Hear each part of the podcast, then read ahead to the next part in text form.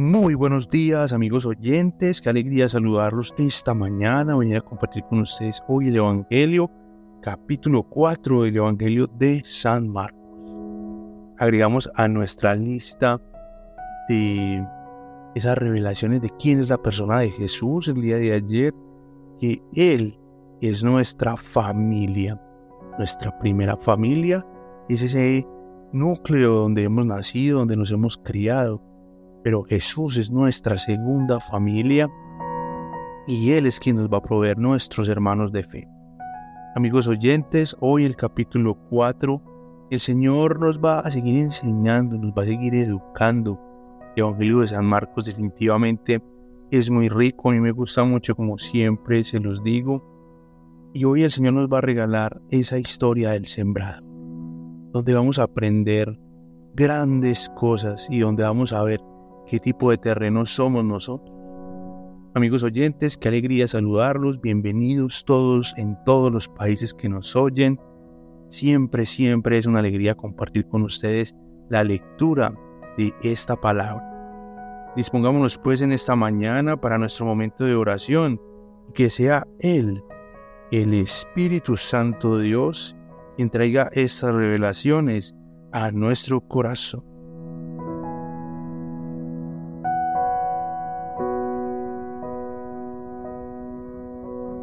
Padre, gracias Señor por este día, gracias por cada persona, gracias por cada familia representada, Señor, en cada corazón. Gracias por las necesidades que tenemos, por los momentos difíciles que estamos pasando. Gracias Señor porque tú estás pendiente de cada detalle de nuestra vida. Hoy te queremos pedir perdón Señor por nuestros pecados, por esas dificultades que nos impiden Señor renunciar a esos pecados, Señor, por esas barreras mentales que nos dificultan alejarnos del chisme, Señor, de la lujuria, de la soberbia, de la arrogancia, Señor, de esos límites en nuestra mente que no nos permiten, Señor, tener mucha fe en ti, que no nos permiten creer Ayúdanos a derribar todas estas barreras mentales, Señor, que podamos descansar en tu gracia. Te pedimos, Espíritu Santo, que vengas a nuestros corazones, que vengas a nuestras mentes. Ábrenos, Señor, tráenos tu luz, tráenos tu fuerza, Espíritu Santo, ayúdanos a tener esa mansedumbre. Ilumínanos con el fuego santo de Jesús y quema en nosotros toda mancha de pecado, Señor. Hoy te queremos pedir que nos ayudes a ser tierra fértil para que la semilla del Evangelio, del reino de los cielos, crezca en nosotros y de fruto abundante para que podamos ser testimonios de vida para las demás personas. Espíritu Santo, tú que nos conoces, tú que estás dentro de nosotros, ayúdanos a orar como conviene porque no sabemos. Que crezca en nosotros ese fruto de los dones del Espíritu, de los carismas, Queremos pedirte dones sobrenaturales, Espíritu Santo, a esta comunidad, que podamos ver el mundo espiritual, que podamos orar por las demás personas, que podamos tener esos dones de sanación, de profecía, de liberación, esos dones de amor, Señor, esos dones de caridad, de escucha, de consejo, podamos ser sabios abundantemente. Hoy como el rey Salomón, Señor, nos te queremos pedir riquezas, te queremos pedir sabiduría, te queremos pedir esa sabiduría para manejar nuestras vidas, para manejar los problemas, para enfrentarnos a las situaciones del día a día, para saber cómo sobrellevar las dificultades, Señor, en todo momento. Amado Rey, eres la fuente de nuestra vida, Señor Jesús. Te bendecimos, te adoramos, te glorificamos, te damos gracias por tu sangre derramada por el dolor de la corona de espinas. Líbranos de las acechanzas de Satanás. Hoy reprendemos todo espíritu inmundo que nos esté acechando, acosando, Señor. Echamos fuera todo ataque de Satanás en el nombre poderoso de Jesús y decretamos que somos libres, somos limpios y somos nuevos en el reino de Jesús. Y así pues, Padre, todo eso lo hemos orado en el nombre poderoso de nuestro Señor Jesucristo. Amén Amén y amén.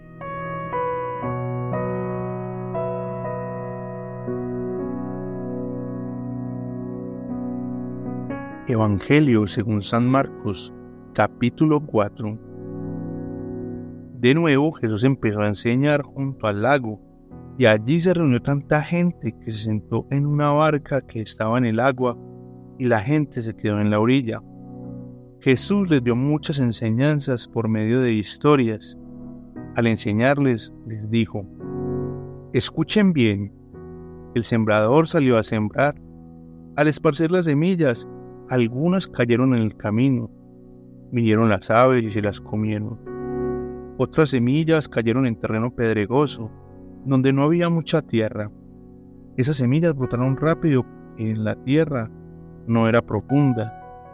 Pero cuando salió el sol, las plantas se quemaron y como no tenían raíces, se secaron. Otras cayeron entre espinos, crecieron con las plantas y las ahogaron, así que no dieron fruto. Otras semillas cayeron en tierra buena y empezaron a dar fruto. Allí pudieron brotar, crecer y dar fruto. Algunas plantas produjeron 30 granos por semilla, otras 60 y otras 100. Luego Jesús les dijo, oigan bien lo que les digo. Después, a solas con Jesús, los doce que le estaban alrededor de él le preguntaron respecto a la historia. Jesús les respondió, Ustedes tienen el privilegio de entender la verdad que no se ha dado a conocer sobre el reino de Dios. A los que quedan afuera, todo se les dará en forma de historias, para que, por más que miren, no vean, y por más que oigan, no entiendan, para que no cambien y no sean perdonados. Jesús les dijo, si no entienden estas historias, ¿cómo van a entender las otras? El sembrador es el que siembra el mensaje. Algunos son como la semilla que cae en el camino. Cuando oyen el mensaje, llega Satanás y enseguida les quita el mensaje que les fue sembrado. Otros son como la semilla que se sembró en el terreno pedregoso. Cuando oyen el mensaje, inmediatamente lo reciben con alegría, pero no tienen raíz en sí y duran poco tiempo. Cuando surgen los problemas y las persecuciones por causa del mensaje, inmediatamente se dan por vencidos. Unos son como la semilla que se siembra entre espinos. Oyen esta vida el engaño de las riquezas y los deseos de tener cosas ahogan el mensaje y se vuelven estériles. Pero otros son como la semilla que se siembra en tierra buena. Estos son los que oyen el mensaje, lo aceptan y dan una gran cosecha. Darán mucho más de lo sembrado, hasta 30, 60 y 100 veces más. Luego Jesús les dijo, ¿acaso si tienen una lámpara la ponen debajo de una cesta o debajo de la cama? ¿No es para ponerla sobre el caldero? Porque no hay nada oculto que no llegue a descubrirse, ni nada encubierto que no salga a la luz pública. Oigan bien lo que les digo. Y les dijo, tengan cuidado de entender lo que oyen con la misma medida que ustedes midan a los demás, Dios los medirá a ustedes y se les añadirá más, porque al que entiende algo se le dará más para entender, pero al que entienda muy poco, hasta lo poco que entienda se le quitará. Jesús dijo después, el reino de Dios es como un hombre que esparce semillas en la tierra, descansa en la noche y se levanta durante el día y todo el tiempo de día y de noche la semilla sigue germinando y creciendo. Pero el hombre no sabe cómo crece la semilla. La tierra produce el grano por sí misma, primero el tallo, luego la espiga y finalmente el grano que llena la espiga. Cuando el grano está maduro, el hombre lo recoge porque ya es tiempo de cosechar. Luego Jesús dijo, ¿con quién puedo comparar el reino de los cielos? ¿Con qué historia podré explicarlo? Es como una semilla de mostaza, la más pequeña de todas las semillas cuando se siembra. Pero cuando ya está sembrada, la semilla de mostaza se convierte en la planta más grande del campo. A esta planta le botan grandes ramas que sirven de nido y de protección para las aves. Y Jesús les sigue enseñando con historias como esta. Les enseñó todo lo que podían entender. Si no era por medio de historias, no les hablaba, pero después, en privado, les explicaba todo a sus seguidores. Al atardecer de ese mismo día, Jesús le dijo a sus seguidores, crucemos al otro lado del lago. Ellos dejaron a la multitud y se fueron con Jesús en la barca donde él estaba. También había otras barcas junto a ellos. Entonces se desató una terrible tormenta y las olas azotaban tan fuerte la barca que se estaba hundiendo. Pero Jesús estaba dormido en la parte de atrás, recostado sobre una almohada. Así que lo despertaron y le dijeron, Maestro, ¿no te importa que nos vayamos a ahogar? Entonces Jesús se levantó, regañó al viento y le ordenó al mar, Cálmense, quieto. Luego el viento se detuvo y todo quedó en gran calma. Jesús les dijo, ¿por qué son tan cobardes? ¿Todavía no tienen fe? Pero todos estaban muy asustados y se decían unos a otros, ¿quién es este que hasta el viento y las olas obedecen sus órdenes.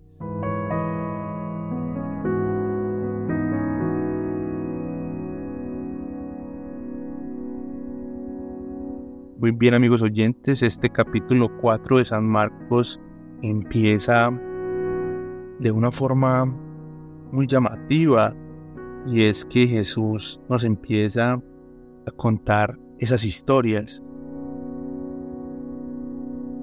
Muy bien amigos oyentes, este capítulo 4 realmente nos empieza con algo muy bonito, muy profundo, y es las enseñanzas de Jesús.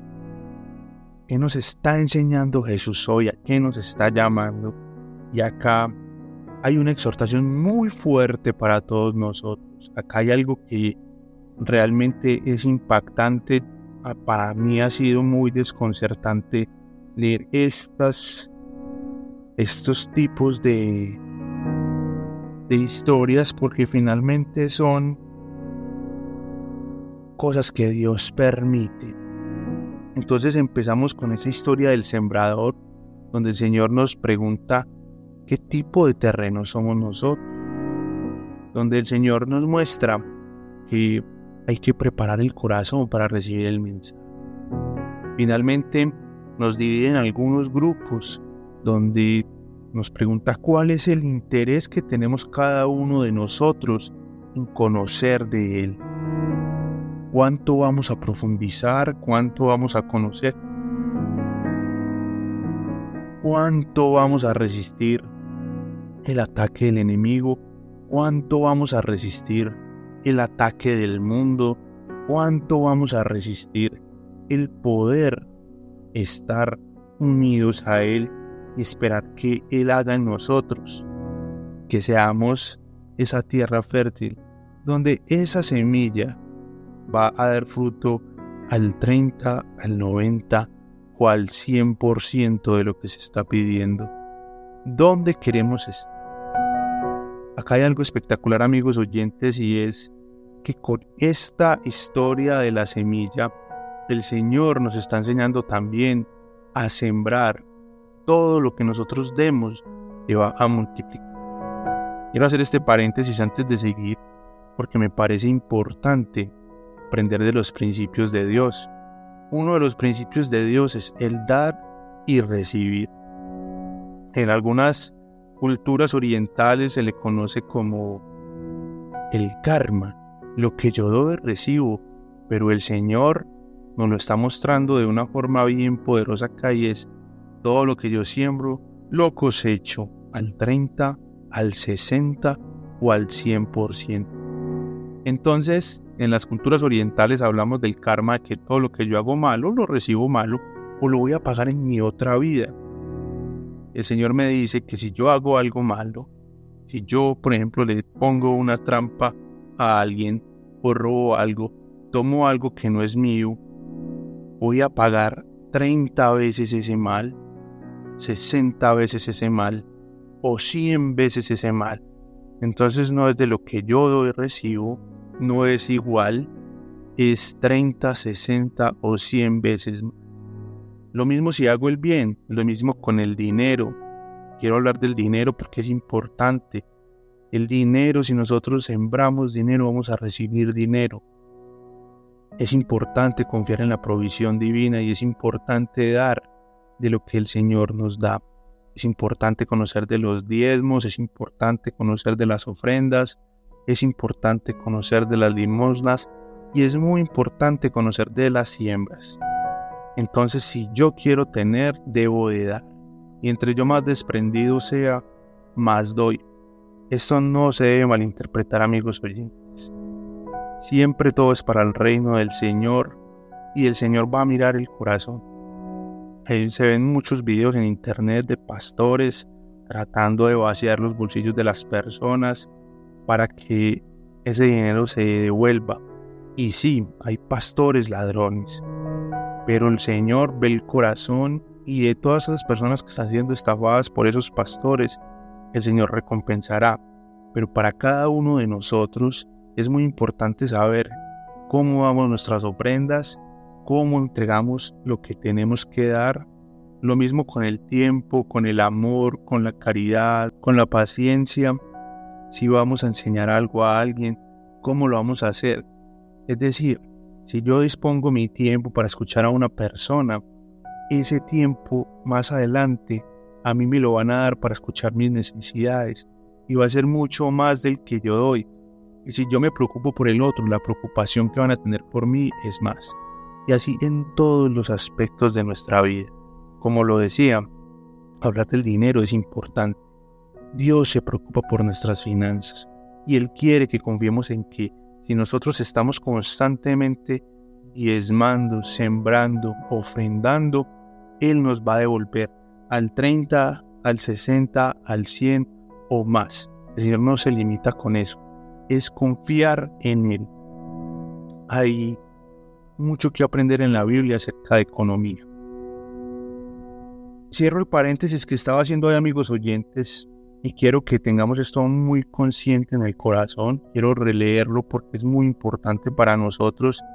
Y dice así en el versículo 10 al 12, después a solas, Jesús a los 12 de que le estaban preguntando por esas historias, Él le responde, ustedes son privilegiados de conocer sobre el reino de Dios. A los que quedan afuera, todo se les dará en forma de historias. Atención a eso. Para por más que miren, no vean. Y por más que oigan, no entiendan. Para que no cambien y no sean perdonados. Es decir, amigos oyentes, que nosotros tenemos que ser sembradores del reino de los cielos con el ejemplo. Porque la palabra sola no va a hacer efecto en todos, porque hay personas que por las heridas que tienen, por lo que han sufrido, tienen el corazón muy duro. No podemos ser malos creyentes, no podemos ser malos cristianos. Y nosotros queremos llegar a este tipo de personas que no van a ver, que no van a oír, que no van a entender, que no van a cambiar y no van a ser perdonados. Debemos hacerlo con nuestro ejemplo, que nuestra vida sea una prédica del Evangelio para todo este tipo de personas y más si están cerca de nuestra familia si son importantes para nosotros y no les entra el tema de Dios por ninguna forma, es evangelizarlos con nuestra vida. Porque la semilla del Evangelio se debe regar, no solo predicarla con la palabra, sino con, con los actos de nuestra vida. Entonces podemos llegar a ellos, porque yo era uno de esos, y a mí llegaron a través del cambio de vida, de la renovación que el Señor hace en las demás personas que se convierten en un ejemplo porque todos nos están viendo siempre. Amigos oyentes, esta, esa exhortación es muy fuerte, es muy fuerte y para nosotros que estamos con esa intención de predicar el Evangelio, de esparcir esta semilla para tantas personas, debemos ser muy conscientes de eso. Hay algunos que en nuestro tiempo no les va a llegar el Evangelio, pero en el tiempo de Dios lo más seguro es que sí les vaya a abrir el corazón. El Señor nos sigue contando historias, nos sigue explicando, nos sigue mostrando, nos cuenta esa historia de la lámpara. Amigos oyentes, si somos tocados por Dios, si somos tocados por Jesús, tenemos que brillar, tenemos que ser transformados, lo que les decía ahorita, que la palabra de Dios haga en nosotros, ya nos lo dice también el Señor. Toda palabra que sale, que se predica, no vuelve vacía. Sí, la palabra de Dios siempre es una espada de doble filo que corta allá y corta acá. Entonces nosotros debemos alumbrar a los demás, debemos compartir, debemos predicar y debemos mostrar qué es lo que el Señor hace en nuestras vidas, para que después esa historia de la semilla de mostaza pueda hacerse una realidad. El reino de los cielos se multiplique y que cada día seamos más y más y más árboles, dando ese fruto abundante, siendo esas ramas donde las demás personas vienen y aprenden, hacen sus nidos, donde se hacen grupos de oración, donde se hacen comunidades, donde se estudia la palabra, donde se predica el Evangelio, donde se renuncia al pecado, donde se enseña del amor de Dios, donde se enseña de la gracia que Cristo ha tenido con nosotros. ¿Sí? Amigos oyentes, es muy importante conocer a nuestro Maestro. Y sella el Señor este capítulo con esa historia donde se calman los vientos y las aguas. Es decir, y Jesús está en nuestra barca y nosotros estamos unidos a Él y clamamos, lo despertamos, Él va a calmar las tormentas. Amigos oyentes, les cuento, no hace mucho hablo con un amigo, un hermano de fe que tiene su empresa y a veces las cosas se ponen difíciles, se turnan las aguas complicadas y los vientos soplan en contra y siempre nos sale esta historia del Evangelio a relucir.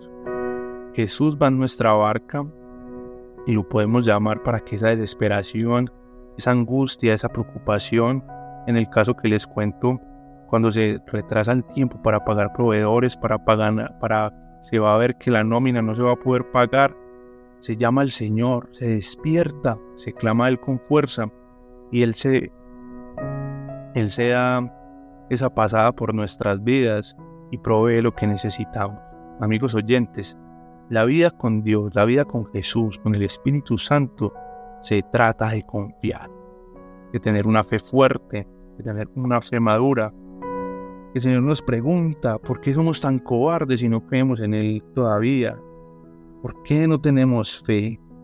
Entonces es desplegar esa medida de fe e ir confiando e ir aprendiendo ir pasando tiempo con el Señor y ver, como se los decía en el día de ayer, cómo la mano poderosa de Dios se pasa por nuestras vidas, cómo Él empieza a hacer cosas milagrosas en nuestro proyecto de vida, en nuestro proceso de vida, y cómo empezamos a recibir esa paz que sobrepasa todo entendimiento.